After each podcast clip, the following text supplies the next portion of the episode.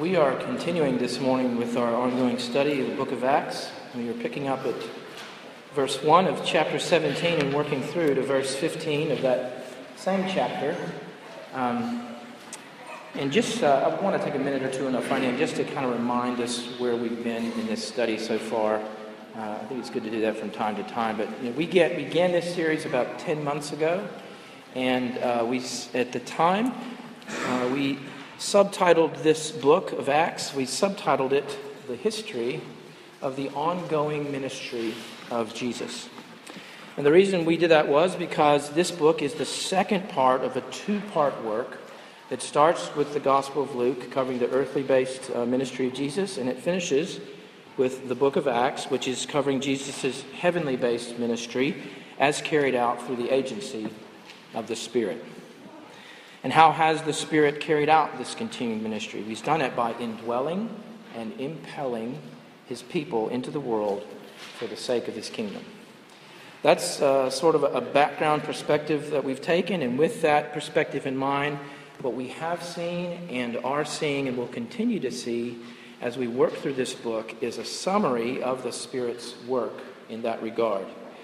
And please note that what we are seeing here is a summary. This is not an exhaustive description of everything that happened in the early days of the church. Nevertheless, while it's not exhaustive, it is certainly sufficient and clearly displays the Spirit's work of expanding the church geographically and numerically, pushing out to Judea and Samaria and the ends of the earth. In our early studies, we saw the first stage of the church's foundation, all of which took place in the city of Jerusalem. And we kind of followed that through from the, uh, the, from the beginning of the book all the way up through chapter 6, verse 7. Uh, at that point, as you may recall uh, me saying before, the clock slowed down. And in order to draw our attention, it slowed down in a literary fashion to draw our attention to the events surrounding the ministry uh, and then the subsequent murder, actually, of the church's first martyr, Stephen, and all the things that happened in the wake of that. And the reason for that extra attention, that slowdown, uh, is because the death of Stephen uh, it, at the hands of the Jewish authorities marked a real turning point in the early history of the church. From that point forward, we see a, a, marked increase in the level of persecution that the church endured, which, in the providence of God, uh, that increase of persecution became the catalyst that God used to expand the church's mission beyond Jerusalem. Put that another way, God deliberately, God strategically used a bad thing to bring about a good result, which was the extension of the church's mission to the rest of the world. Now, when you kind of take a, just a step or two back and try to take in a little bit more of the landscape of Acts and this bigger picture of what's going on, you see that these events that are connected with Stephen are really the first of four steps that Luke takes us through that really set up the rest of the story of the book of Acts uh, and the story of the church's mission beyond Jerusalem. Those four steps um, briefly are uh, firstly, as I've just said, uh, Luke shows us kind of the situational catalyst for the church's expansion, which is persecution, the death of Stephen and the persecutions that followed it. That's the first step. Secondly, he gives us, uh, the, talks to us about the selection and the preparation of the one who would lead this expanded mission to the Gentiles, namely the Apostle Paul. The third step is he shows us the necessary biblical theological development or revelation that would fuel that mission in the accounts about Cornelius and the vision that Peter had. Uh, and what revelation was this? Simply that God. Uh, God's plans and purposes included the Gentiles, the non Jews. That the beneficiaries of his promises included the nations. So, those three steps, and then the fourth step, Luke gives us two accounts back to back to show us what the flavor or the nature of the church's expansion will be like. As if to say, this is how the expansion of Christ's church is going to take place. This is what it looks like. This is what the work of God looks like when it's moving forward. The first account is Acts 11 19 to 30, which in summary is just this really encouraging account of the preaching of the gospel in Antioch and how many, many people responded and a strong work was established there. The second account is Acts 12, 1 to 24, and in summary is a sobering account of the murder of one of the apostles, James, by Herod, and the subsequent imprisonment and then release of a second apostle, Peter. And the effect, you see, of these two accounts, one after the other, is to show again that this is what the expanding work of God's kingdom will look like. This is how things are going to go. On the one hand, you're going to see God do great things in people's hearts, and there'll be great responses and even movements and sometimes mass responses of faith and repentance. On the other hand, there are going to be times of great difficulty uh, and uh, persecution and even death. God's people, including some very gifted, strategic people, are going to be killed and they're going to suffer, and yet the church will prevail. The gospel will continue to advance even through suffering and tears. So he puts those side by side so we see this is how it works in God's kingdom. This is how it advances. And with all that in place, Luke is finally ready to begin chronicling for us the expansion of the church itself. And so he does. And we read the account of Paul's first missionary journey in Acts 12 25 to 14 28. And then at the conclusion of that journey, we saw the events surrounding this thing called the Jerusalem Council, Acts 15. Uh, you may remember that, which was really kind of the, the first general assembly of the church.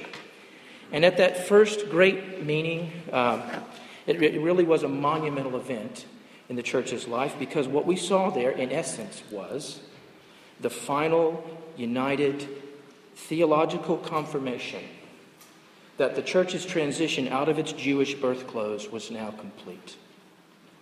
It was the final stamp of approval on all that.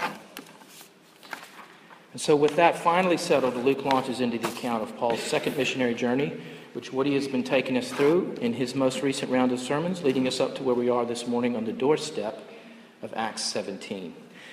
And as Woody also pointed out to us, what we are seeing in this second missionary tour are the origins of the gospel mission to the European continent, with a toehold in Asia.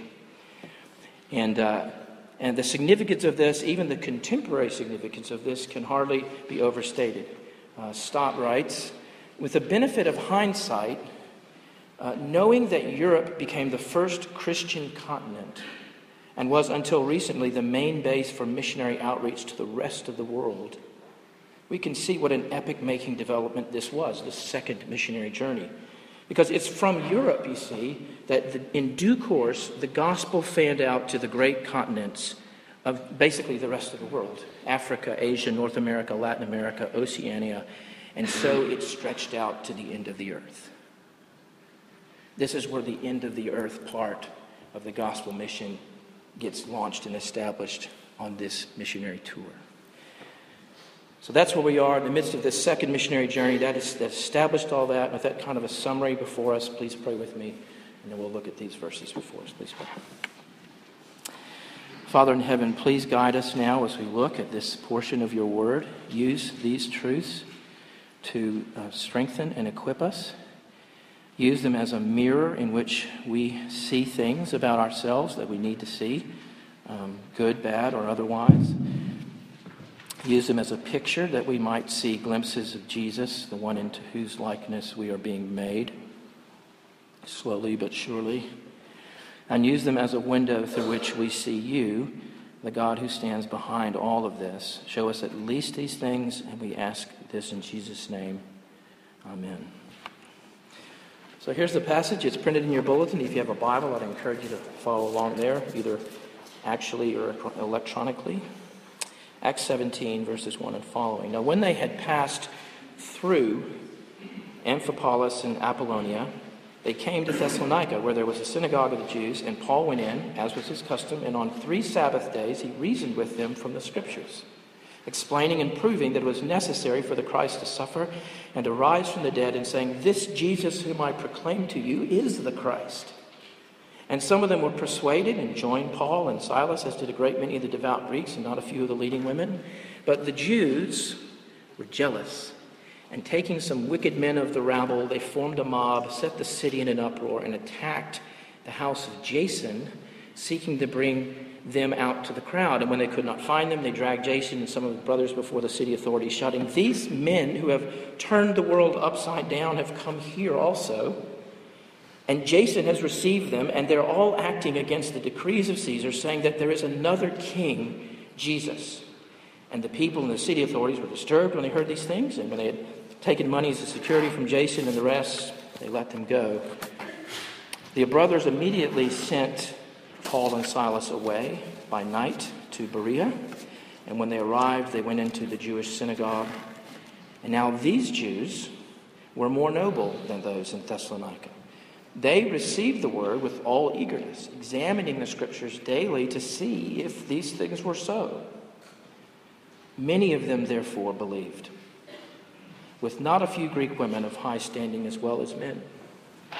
But when the Jews from Thessalonica learned that the word of God was proclaimed by Paul at Berea also, they came there too, agitating and stirring up the crowds. And then the brothers immediately sent Paul off on his way uh, to the sea, but Silas and Timothy remained there.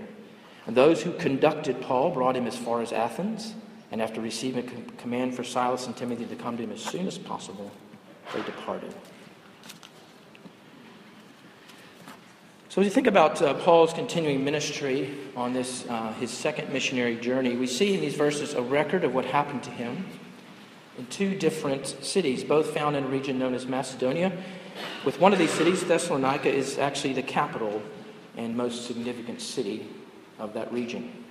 And, and, and, you know, this is something of a side note, but it may be because of the strategic uh, nature of that city, that may be the reason that Paul is described in the opening verse as simply passing through two other cities, Amphipolis and Apollonia, presumably without stopping before he came to Thessalonica, where he did stop. Because he may well have been targeting Thessalonica. He thought uh, very quite possibly there was a strategic place to get something going.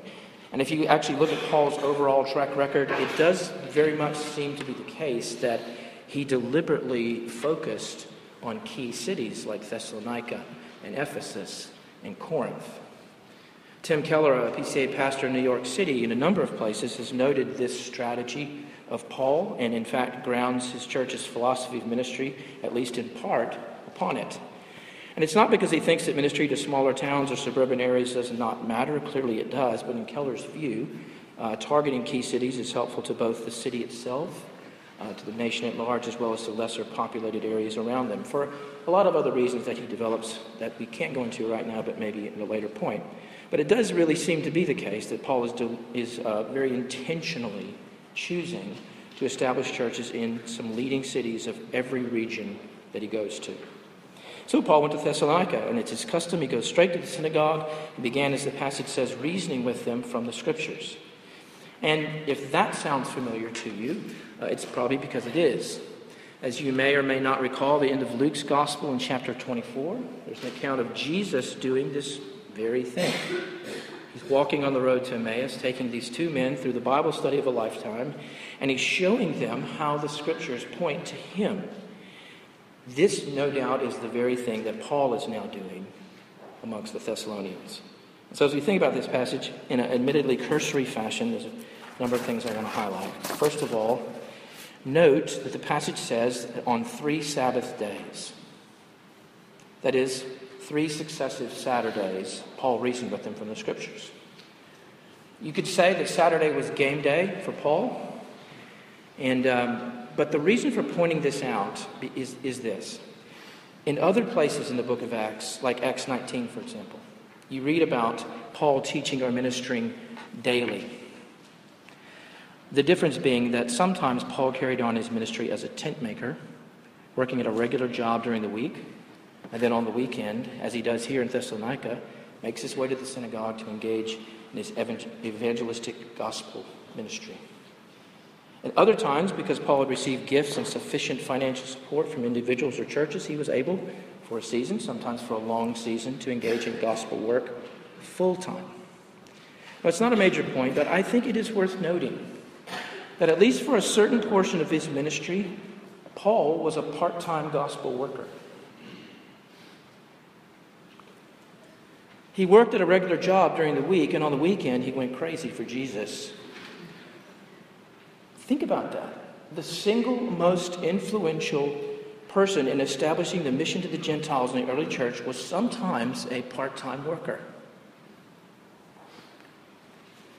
And yet, even though he was part time, God obviously used him in a deeply significant way. Let that sink in. Many of you know Nick and Laura Labasi, who were with, here with us for a long time, now living in Turkey, immersed in a large population of foreign culture. And while initially they went on the mission field and were serving in a more full time capacity, they have transitioned in recent years to more of a tent making kind of situation. Nick's working during the week within his field, Laura's working at home, both of them devoting themselves to supporting the work of the kingdom in a part time capacity, but being used by God to support an ongoing evangelical work by and among Turkish nationals. And it's a beautiful thing. It is, it's, it's a kind of ministry we should value. And maybe, maybe it is something that more of us should consider for the sake of the kingdom.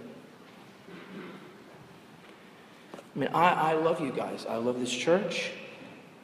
But I sincerely hope that the day will come, at least for some of you, that you will leave. And that you will do so for these kinds of reasons.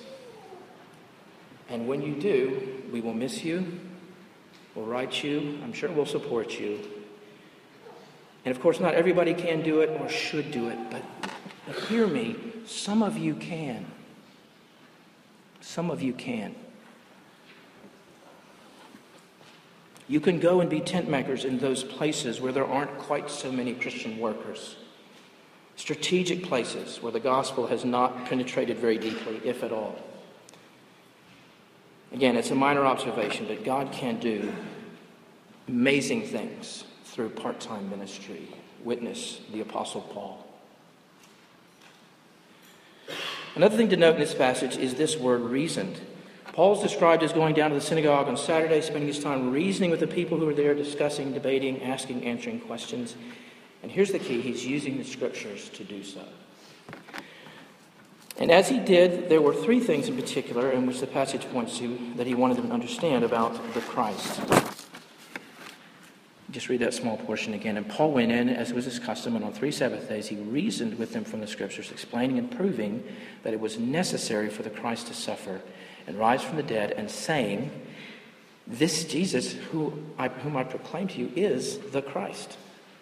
Now, that phrase, the Christ, is really important because it means that when Paul, when Paul was doing this, he was trying to show what the Bible, which at that time was the Old Testament, but he was trying to show them what the Bible said about this figure who was the Christ this coming one, this promised deliverer, who first appeared in Genesis 3 and who continued to be talked about throughout the rest of the Old Testament. We've seen that a number of times here. And the reason Paul was talking about the Christ, this theological figure, is because over time the Jews had developed some wrong ideas and expectations about this whole thing.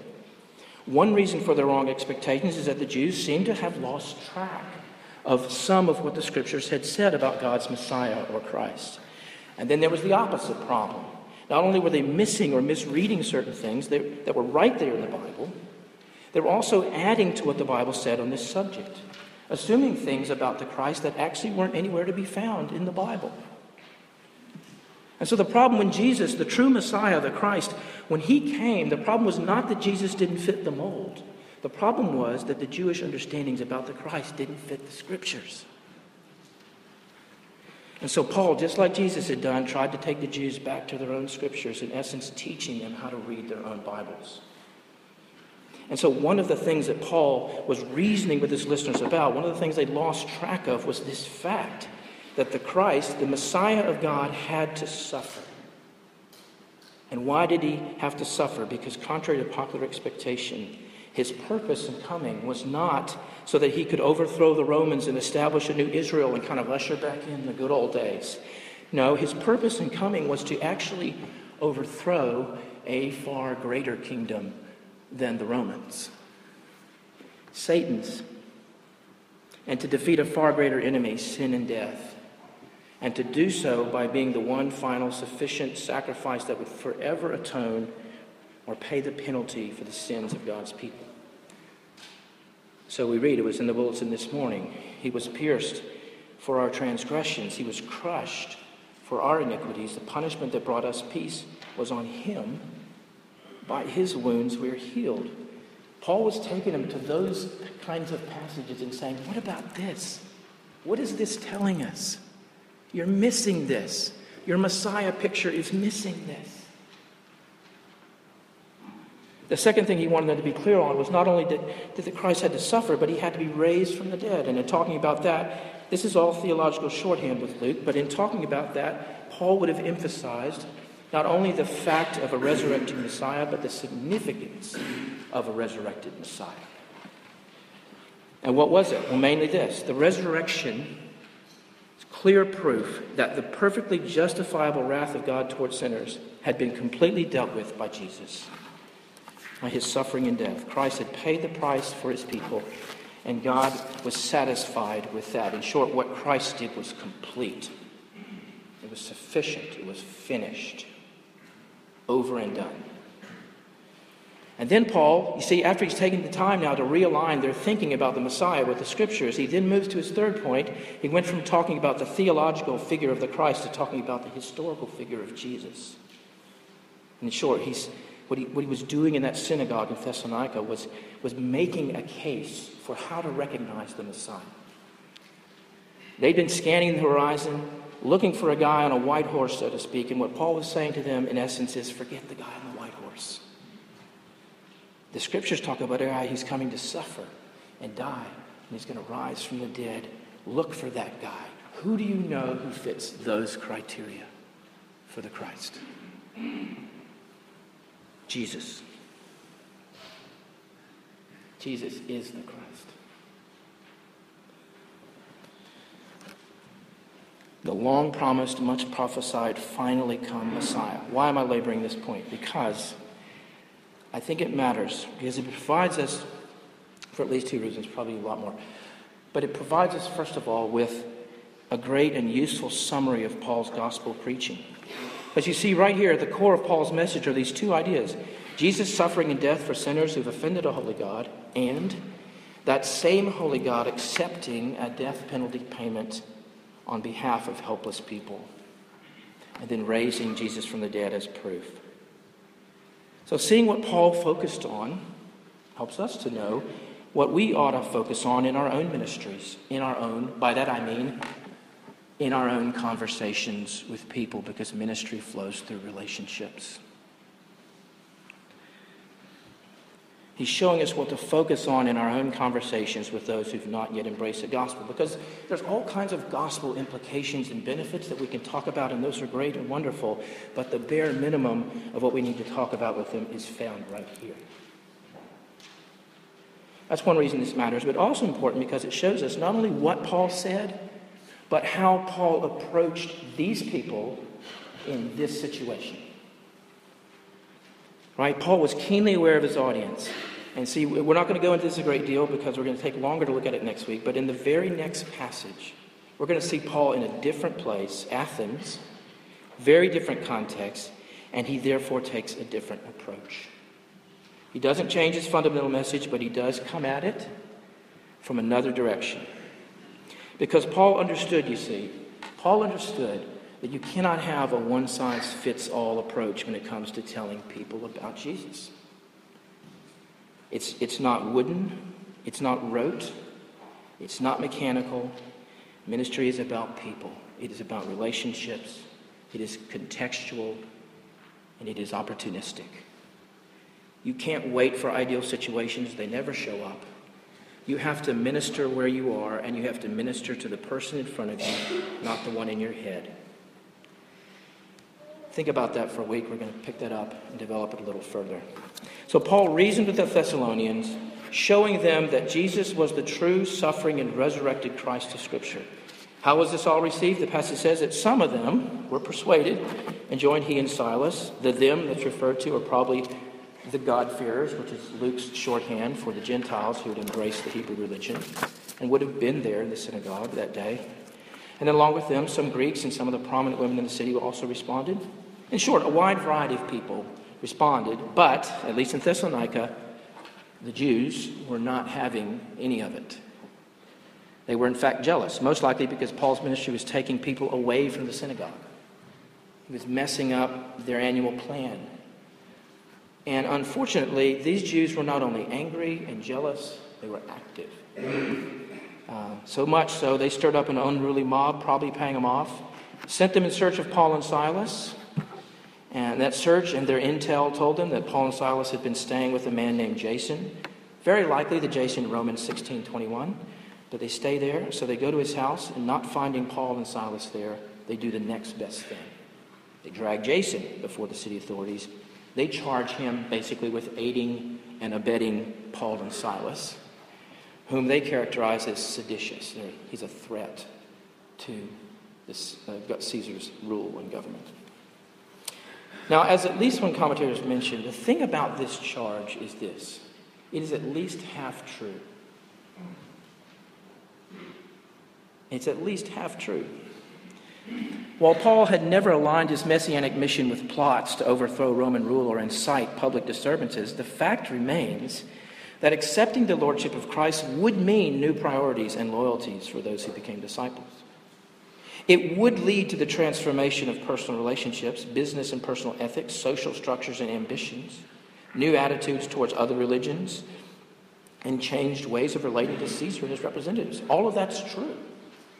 Right? Embracing Christ as Lord has a very real, this world set of implications. Now, we do have to obey God rather than men when we're forced to make that choice. At the same time, because we understand that God's sovereign, He exercises sovereignty through secondary causes, like human government, see Romans 13. But because we understand that, there's a very real sense in which Christians ought to be the best citizens in the world right up to the point where obeying government means disobeying God. At that point, we choose differently. Before that, we're the best citizens around. And so there's this real tension, you see, within us, respecting authority on the one hand, but recognizing on the other that human authority has limits, and it's always answerable to a greater authority, whether or not that human authority recognizes that fact. And that means Christians are always going to be open to the charge of having a conflicting allegiance.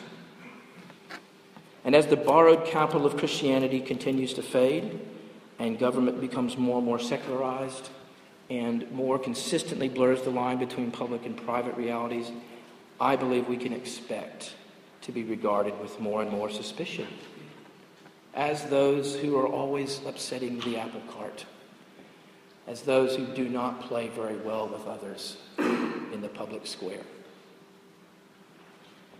As Stott puts it, the preaching of the gospel is always disturbing to the social and political status quo. So, at any rate, a serious and at least half true charges are leveled against Paul and Silas by this rent mob, and this, uh, not surprisingly, upsets the city authorities because leaders who ignore these kind of things don't keep their jobs or their heads for very long. And so, as a way of putting a stop to Paul and Silas, they extract some insurance money from Jason, and if Paul and Silas ever show up again, then that money will be forever gone, probably financially ruining Jason. That was the idea. And we're not told this explicitly, but apparently in this instance, things worked out for him okay. Paul and Silas have been whisked away, the next thing we know, to a nearby town, Berea, 45 miles away. And once they're there, they continue with their pattern of going back to the synagogue. But here, they find a very different response. As the passage says, the brothers immediately sent Paul and Silas away by night to Berea, and when they arrived, they went into the Jewish synagogue. Now, these Jews were more noble than those in Thessalonica. They received the word with all eagerness, examining the scriptures daily to see if these things were so. Many of them, therefore, as a result, believed. There's a number of things going on here, but our time really is gone. And. Um, like, I almost really mean that as a preacher. Like this. So, the, the main thing I want to comment on here is simply this very different response that the Bereans made to Paul's ministry. He goes to two different synagogues. He takes the exact same approach in both of them. And then Luke records for us a very different response. He commends the Berean Jews, in fact, as being more noble than the Thessalonians. What made them more noble? Well, apparently, it was simply that the Thessalonian Jews were not even willing to engage with Paul, despite his reasoning. They were not even willing to open up the scriptures and see if what Paul was saying checked out, but the Bereans were. They were willing to take a look and see what Paul was talking about, and lo and behold, as they did this, some of them were converted. Some of them believed and embrace the truth about Jesus. And that's really what I want you to see is I want you to see Paul's confidence here in the scriptures. Paul, in essence, Paul was always putting the Bible in people's hands, coming alongside them saying, Have a look at this. What do you, what do you make of this? He took them to the scriptures. Sometimes I think we will put 15 books into someone's hand before it will ever occur to us to give them the scriptures. Now, don't get me wrong, I do this too. There are great books out there. I read them, I use them, I hand them out to people. We can hand people Tim Keller and John Piper and C.S. Lewis and all these things, and those are great things to do. But what if we also acted on our theology that says we believe that these, these are the very words of God. And that this is living and active and sharper than any two edged sword. You know, most people who reject Christianity have never really read the Bible. That's not always true, but it very often is. And there are great resources out there to help you do this. Christianity Explored, various investigative Bible studies.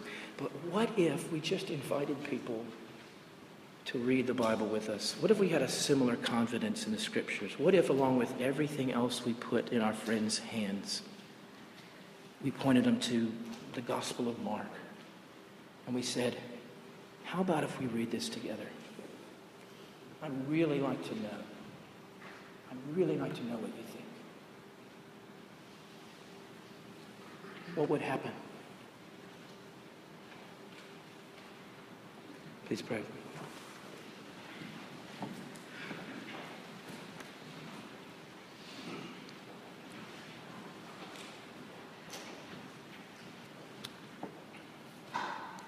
Father, we thank you for the, the life and example and ministry and outcome of, uh, of Paul and his devotion to you, commitment to you, sometimes part time, sometimes full time.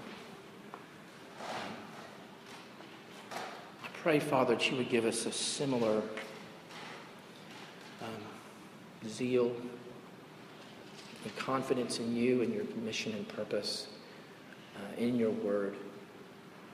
And uh, you would grant us those similar opportunities to see uh, how you work, to participate in this ongoing, expanding mission. Um,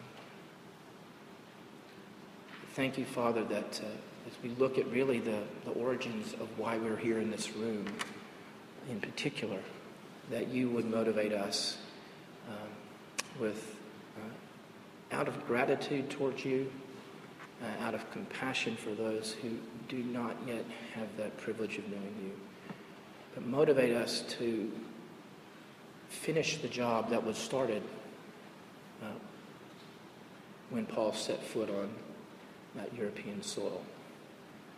Uh, starting here and working outward from here. Uh, use us, Father, and, uh, and, help us to believe that you can do uh, all of your mighty purposes, and you will. And uh, we look forward with seeing, to seeing how you're going to work. We pray in Jesus' name. Amen.